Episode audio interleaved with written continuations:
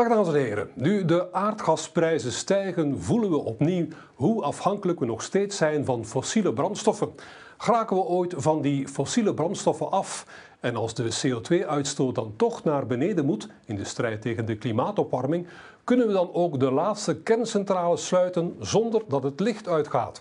Leven op duurzame energie. Er is een onderzoeksinstelling in ons land die zich daarmee bezighoudt. Energieville. En de nieuwe baas is vandaag onze studiogast. Meneer Gerrit-Jan welkom in onze studio. Ja, dank dat ik hier mag zijn. U bent de nieuwe general manager van Energieville, dus een onderzoeksinstelling die onderzoek doet naar duurzame energie. Ja. Het gaat wel meer, het gaat wel om veel meer dan alleen maar een beetje zonnepanelen. U doet, ik heb het eens bekeken, u doet bijvoorbeeld onderzoek naar de mogelijkheden van nieuwe batterijen, Zeker. nieuwe batterijtechnologieën. Hoe ver staat u daarin bijvoorbeeld? Nou, we, staan er best ver in. We kijken zowel naar hele intelligente batterijen, dat als ze ergens staan, dat ze dan ook op die energiemarkt het, het, het onderste uit de kan kunnen halen. Ja. Maar natuurlijk ook batterijen die een vaste stof, elektrolyt hebben. Dat betekent dat ze eigenlijk ook veel beter ingepast kunnen worden in bijvoorbeeld vrachtvervoer. En zodat er straks ook vrachtwagens op eh, lange afstanden op... Dat, eh, dat zou kunnen. dat zou kunnen, En ja. komt er ook ooit een tijd dat ik niet meer om de haverklap mijn smartphone zal moeten opladen? Nou, eigenlijk is het net als met elektrische auto's altijd belangrijk dat als je kan opladen, laat dan op. En dan heb je eigenlijk helemaal geen problemen.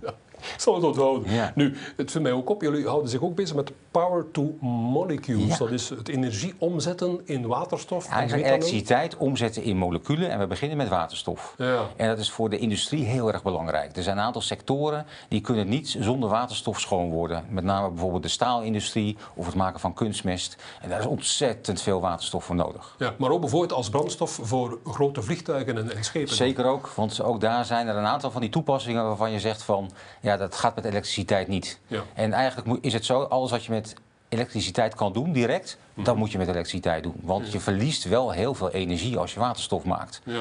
Dus zodra dat niet meer kan, dan komt waterstof in beeld. Nog vlug even dit vragen. Waterstof, eh, zal dat voor gespecialiseerde toepassingen blijven?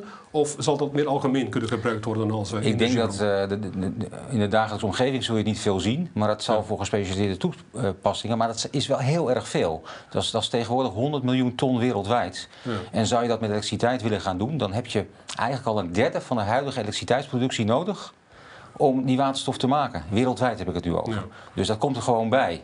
Dus eigenlijk is het een heel schaars goedje, zoals ik het wel eens omschrijf. Ja. En moet je dus heel wijs daarmee omgaan. En voor die toepassingen waar elektriciteit niet voor gebruikt kan worden. Jullie zijn ook bezig met thermische systemen. Ja. Hoe moet ik me dat voorstellen? Dat is dan warmte die geproduceerd wordt in een fabriek of een afvalverbrandingsoven Nou, en is- gebruikt wordt voor huizen en verwarming van huizen in de bijvoorbeeld, hè, eh, thermische systeem betekent eigenlijk alles wat met warmte te maken heeft. Warmte is nog een hele grote energievrager eh, in, in, eh, in de wereld. Mhm. Eh, het gaat over verwarmen van huizen, van gebouwen, maar ook om hoge temperatuurwarmte. Wij kijken vooral op dit moment naar hoe we hele goede, slimme uitwisselingsnetten kunnen maken. Van warmte, inderdaad. Warmte die bij de een te veel is, hoe, kan je, hoe breng je die naar een ander die, die het nodig heeft? Ja. Ja. Jullie zijn dus met heel veel dingen bezig. Ja. Nu, zoals ik al zei in de inleiding, de aardgasprijzen zijn flink aan het stijgen. Klopt. Maar er zijn mensen die daar eh, iets aan doen. In uh, Sint-Amansberg, bij Gent bijvoorbeeld, daar zal een projectontwikkelaar een kasteel en de bijhorende nieuwbouwappartementen verwarmen met water uit de ondergrond. Laten we even kijken naar een reportage van Kanaal Zit. Uniek aan deze site is dat we niet alleen aan de slag gaan met erfgoed, we wonen letterlijk in het park tussen de bomen en we gaan eigenlijk de energie opwekken vanuit de grond. Een duidelijke en ambitieuze missie. Een kasteel en meer dan 25 appartementen autonoom van warmte voorzien. Daarvoor legt projectontwikkelaar Istwaar een warmtenet aan, onder de nieuwe gebouwen. Dus concreet komen er eigenlijk eh, geothermische boringen tot ongeveer 150 meter diep onder de zone van de woningen. Via een leidingnetwerk eh, vanuit die zone gaat dat naar eh, de kelder, waar een centraal stooklokaal eh, geïnstalleerd zal worden. En zo gaan we eigenlijk de energie uit de bodem omzetten naar een lage temperatuurverwarming voor onder andere vloerverwarming. Eh, en kan ook gebruikt worden als vloerkoeling. Nu, zo'n warmtepomp, meneer Scheffer, Ja. hoeveel kost dat? Is dat betaalbaar voor, voor normale gezinnen? Zo'n warmtepomp als voor dit gebouw, dat weet ik niet zo goed. Maar zeg maar voor de normale eh, huizen is dat, ja, dat, dat kan tussen de 5 en de 10.000 zijn als je, als, je, als je er eentje op een, op, op een dak hebt en uit eigenlijk de lucht als warmtebron gebruikt. Ja. Het wordt eigenlijk nog wat duurder, 10 tot 15, 20.000 als je daar ook grondboringen bij moet doen, zoals hier ook gebeurt. En dat zijn dus behoorlijke forse investeringen. Ja. En ook warmtepompen werken op elektriciteit. Dan is de elektri- elektriciteitsprijs niet te duur dan voor Nee, eigenlijk niet, want je hebt maar drie keer zo weinig nodig. Omdat je eigenlijk, de, de naam zegt het al, warmtepomp. Je pompt eigenlijk de warmte van buiten naar een hoge temperatuur naar binnen. Ja.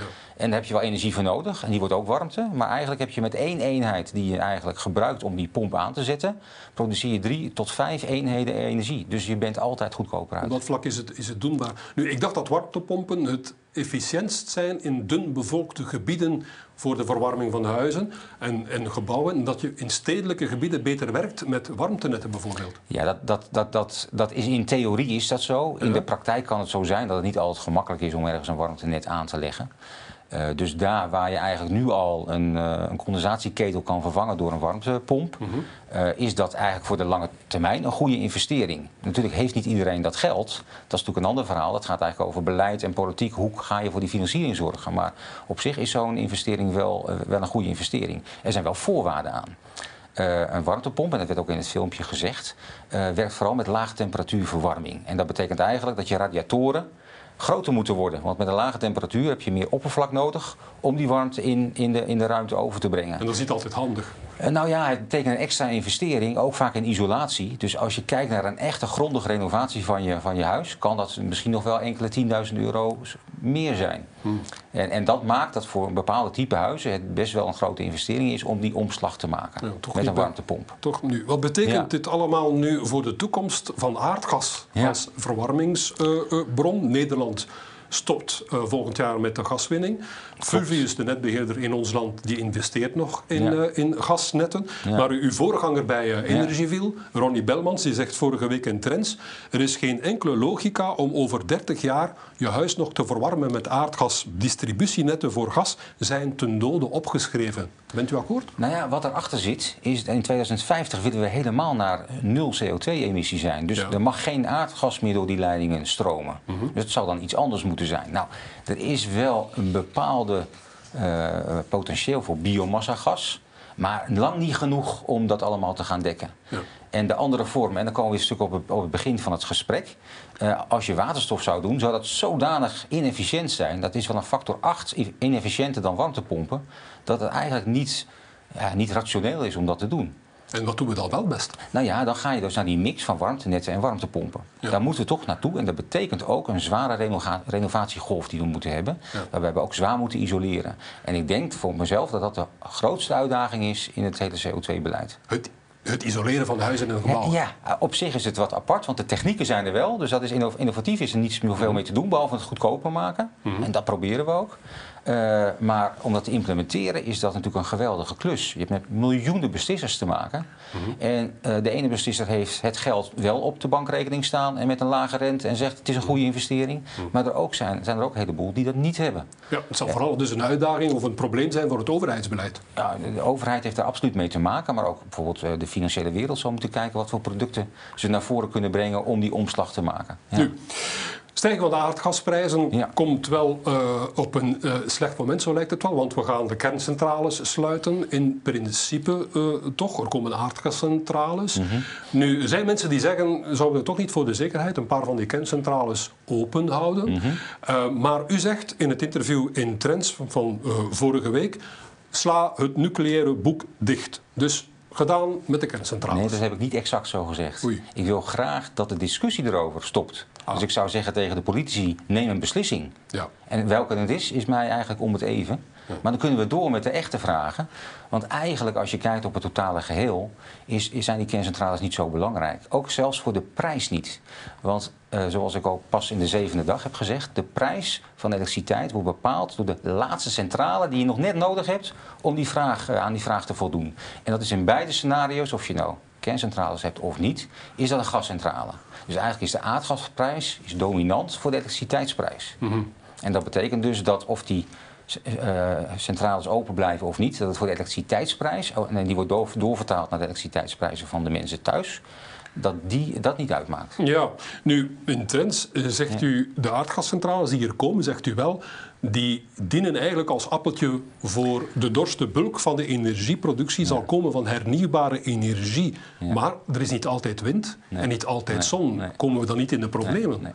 Maar dit is een goede, uh, goede vraag in de zin van waar gaan we naartoe? Kijk, vandaag en morgen is dat nog niet zo. Vandaag en morgen zullen die aardgascentrales nog veel draaien. Maar je gaat zo snel mogelijk, willen we toe, nadat inderdaad heel veel wordt opgewekt door zon en wind, daar heb je natuurlijk wel batterijen en dergelijke voor nodig. Energieopslag om van smiddags naar s avonds te gaan of van de ene naar de andere dag. Mhm. En die combinatie van zon en wind is over een, een, langere periode van een week of van twee weken meestal wel heel stabiel. Over het hele jaar. Maar het kan zijn dat je drie weken in de, in, in de winter uh, mist hebt, heel erg koud. En ook, dus, dus ook geen wind. En daar heb je natuurlijk een soort verzekeringspremie voor nodig. En daarvoor aardgascentrales. Daar passen aardgascentrales heel erg goed bij. En nucleaire centrales eigenlijk niet, vanwege de aard dat die hele hoge kapitaalskosten hebben. En dus het liefst heel veel uren draaien. Hmm. Aardgascentrales hebben relatief lage kapitaalskosten. En zijn flexibeler. En zijn veel flexibeler. Dus, dus in, in de zin van wat past het beste bij een hernieuwbaar systeem, zijn, zijn centrales die op, op, op gas draaien. En dan, tegen die tijd zal het dan misschien wel weer waterstofgas zijn. Mm zijn eigenlijk veel beter dan, dan nucleaire centrales zoals ze nu zijn. Ik sluit niet uit dat in de toekomst wellicht nucleaire centrales komen die het ook kunnen. Maar voorlopig ja, zijn die er nog niet. Ja, nu, de elektrische auto's komen er ook aan. Die hebben allemaal een krachtige batterij, Zeker. maar zullen voor het grootste deel stilstaan. Want auto's staan nu eenmaal voor het grootste deel van de tijd stil op een parkingplaats of in de garage. Specialisten zeggen: kijk, je kunt die energie van die miljoenen elektrische auto's die er op komst zijn, die kun je gebruiken om verbruikspikken op te vangen in elektriciteit. Dat, dat is het model van de toekomst dan. Dat is absoluut waar. Ik kan het alleen maar beamen. Ja. ja maar Hoe, hoe, hoe, zal dat dan concreet gaan? Als de batterij van mijn auto is opgeladen, dan zal die aangesloten moeten blijven op het net, zodat Engie dan die energie kan gebruiken. Nou ja, of een andere speler. Hè. Er zijn meerdere spelers eh, in het energieveld. Ja, uh, ja dat, dat, dat, soort van, van, van uh, zaken zullen dan inderdaad gebeuren. Dat kan dan thuis zijn, als je een oprijlaan hebt en je kan hem aansluiten. Dat zou dan moeten zijn daar in de straat waar steeds meer oplaadpunten komen. En dan kan je inderdaad aan blijven. En als, als er dan daar een dag staat, kan het zijn dat je een paar euro verdiend hebt. Ja. Daar komt het dan op neer, omdat dan dat wordt gebruikt door degene die dat mogen beheren. Ja, Engie bijvoorbeeld. Maar als ik dan mijn auto nodig heb en die batterij is leeg, wat dan? Nou ja, je moet natuurlijk altijd wel kunnen instellen dat je minstens bijvoorbeeld nog 200 kilometer wil rijden. Ja. En dan is het meestal genoeg om tot de volgende snellaadpaal te komen en dan wordt die snel opgeladen. Ja. Dus, dus dat zijn dingen die je moet gaan instellen. Die, die, uh, maar daar wordt al volop mee geëxperimenteerd. Wij kijken zelf in onze eigen ondergrondse garage naar dat soort van, van algoritmen. En helpen daar ook de, de laadpaalontwikkelaars daar, daarbij. Maar er zijn ook andere uh, plaatsen. Bijvoorbeeld in, in, in Benelux is Utrecht een heel hele bekende stad waar dit al volop geëxperimenteerd wordt. Ja. Zullen dan ook geen totaal nieuwe spelers op de markt komen. Ik kan mij veronderstellen dat dan ja, uh, autoverkopers of autoleasemaatschappijen ook energieleveranciers gaan worden. Het, het kan misschien zelfs zo zijn dat je eigenlijk haast nooit meer een auto koopt, maar hem altijd gebruikt. Omdat, je, omdat dan de, de, de, de beheerder van die, maatschappij die auto's op de weg heeft staan en misschien meer verdient met de energiemarkt dan, dan met de auto's. Dus de dat zou kunnen. De markt zal totaal veranderen. Ja, en er komt nog iets anders bij. Hè. Ik had net gezegd dat die vraag die wordt bepaald door de laatste centrale. Maar als het nou wind of zon is, dat kost helemaal niks om een extra kilowattuur te maken. Dus dan wordt de prijs gaat naar nul. Ja. Dat is geen model om op te investeren. Ja. Dus eigenlijk moet je gaan zeggen van gaan wij nog kilowatturen verkopen? Of gaan we bijvoorbeeld een comfortabel gebouw, een comfortabel huis verkopen? Komen er dus dienstaanbieders die dus- zeggen wij zorgen voor dat bedrag, voor een vast bedrag per maand of voor een bepaald ander tarief, dat uw huis het hele jaar door comfortabel is. Ja, dus we worden energieleveranciers worden een soort van dienstenleveranciers. Ja, ja dat is eigenlijk wel waar het naartoe zal gaan. Ja. De, de markt zal dus totaal veranderen. Het gaat dan zover dat je verbruikspieken zal kunnen opvangen met diepvriezers. Die diepvriezer staat bijvoorbeeld normaal gezien altijd aan min 4 graden. De stroomleverancier brengt het tot min 12 graden. Dat is onnodig warm, maar als er dan een verbruikspiek elders is, zal de, zal de stroomleverancier stoppen met in, uh, stroom te leveren aan uw uh, diepvriezer, uh, die dan zal opwarmen tot min 4 graden. Maar intussen zal de verbruikspiek wel verholpen zijn met die niet geleverde stroom aan, jou, aan jouw diepvriezer. Ja, in het algemeen heet dit vraagrespons. Hè, want dat kan met de diepvriezer, maar dat kan ook inderdaad met je warmtepomp als je daar een, een, boiler bij hebt waar je een opslagvat. Het kan met heel veel apparaten, ook in de industrie. En eigenlijk zou je dus een, een bijna een constant prijsniveau hebben en dat alle apparaten weten bij dat prijsniveau kan ik aan of uit, ook naar gelang hun toestand. En inderdaad, als ze weten van hé, hey, de, de, zon is de hele dag, uh, schijnt de hele dag, laat ik weer even goed doorvriezen, zodat ik s'avonds niet aan hoef. En dan wordt in dat piek van de avond opgevangen. Nu, als die pieken opgevangen worden door batterijen, uh, autobatterijen, door diepvriezers, heb je dan geen totaal nieuw beheerssysteem nodig, veel flexibeler en uh, uh, veel fijnmaziger van het elektriciteitsnet. En dat klopt. En daarom zijn wij ook al bezig met, met Fluvius om het elektriciteitsnet op dat laagspanningsniveau veel beter in kaart te krijgen. Ja. En daar ook te proberen om daarop te kijken van wat betekent het nou als er een miljoen elektrische auto's bijvoorbeeld worden aangesloten.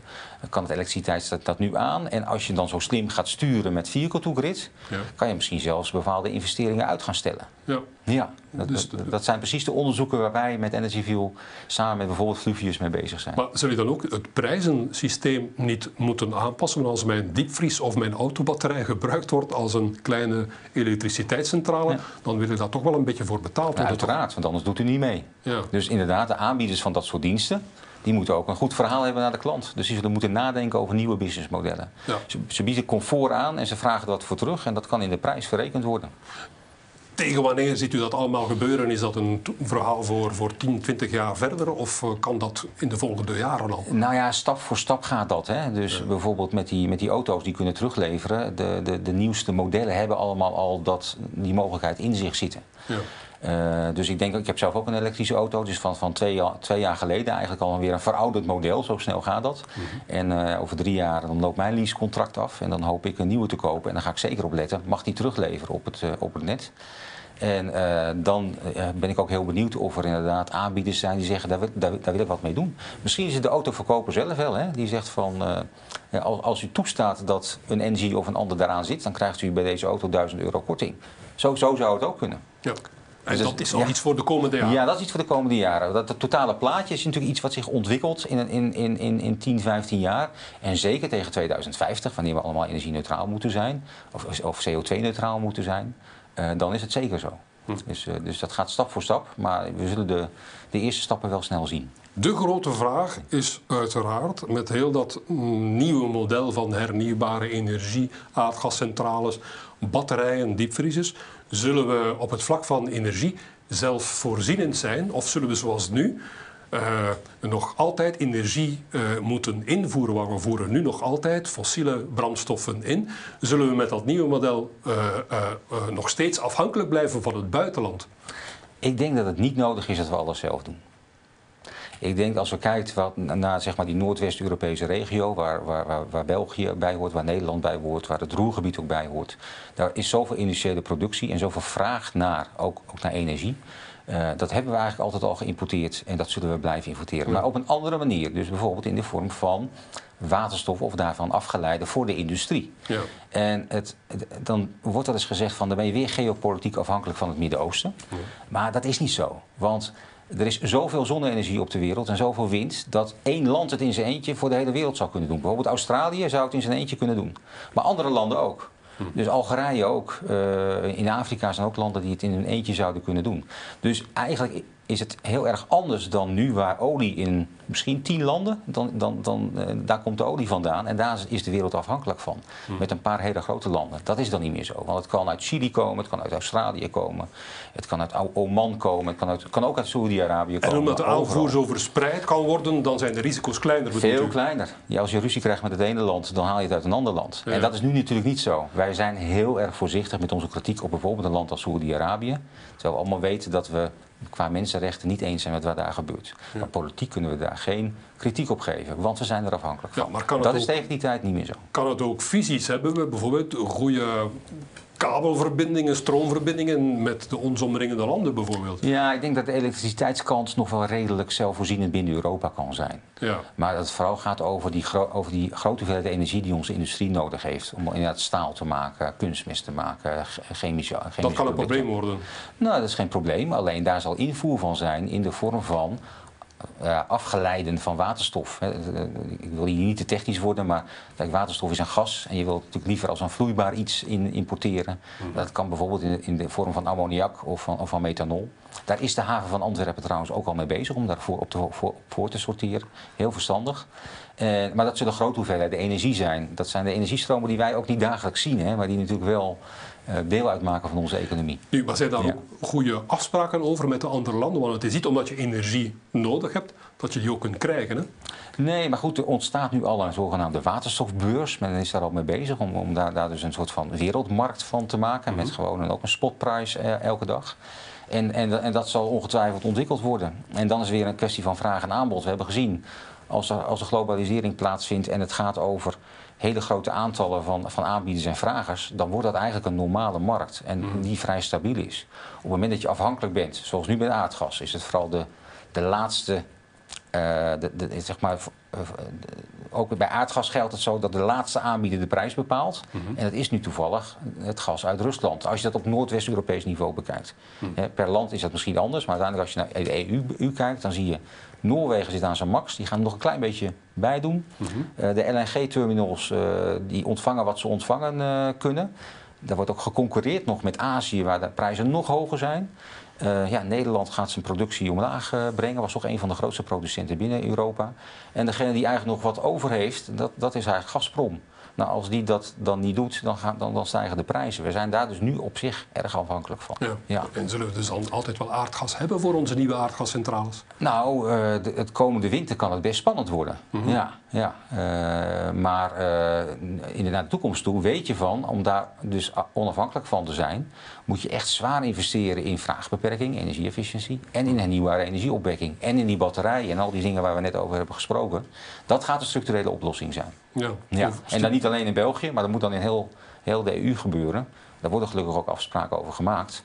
België is in, in zijn eentje natuurlijk gewoon te klein om die prijzen te beïnvloeden. Dat geldt voor de andere Benelux-landen ook. En ook voor Duitsland in zijn eentje en Frankrijk in zijn, in, in zijn eentje. Dat moeten we samen doen binnen Europa. Over Ja. samen doen gesproken, ik dacht, ik dacht niet dat er zoveel, nog zo heel veel plaats is voor onze kust om nieuwe windmolenparken aan te leggen. Kunnen we dan bijvoorbeeld, ik zeg maar zoiets, in Spanje zonnepanelen gaan leggen en die dan met een dikke kabel verbinden met Ja, België? dat kan ook, want eh, dan heb je het over de zogenaamde high voltage eh, direct current kabels, waar, waar ook onderzoek naar doet. Daar komt steeds meer belangstelling voor. Dat zijn eigenlijk kabels die op hoge, op hoge spanning via, met gelijkstroom eh, dat kunnen transporteren. En elke keer moet, moet het sommetje worden gemaakt. Hè. Is, het, is, is, het, is het beter om het in een brandstof om te zetten en per schip te vervoeren? Of ga je dat liever via zo'n kabel eh, doen? Ja, dat kan allemaal. Dat kan allemaal. Eh, dat betekent niet dat het in de praktijk makkelijk is om kabels eh, neer te leggen. Of, eh, nou, we kennen de verhalen rondom de hoogspanningslijnen allemaal. Het is niet altijd makkelijk. Eh, maar technisch kan dat steeds en steeds meer. Ja. U hebt het al enkele keren over waterstof Ja. gehad. Als we nu eens een van die kerncentrales openhielden om waterstof te maken, is dat, Dat geen kan, idee? hè? Dat kan. Ja. Dat kan.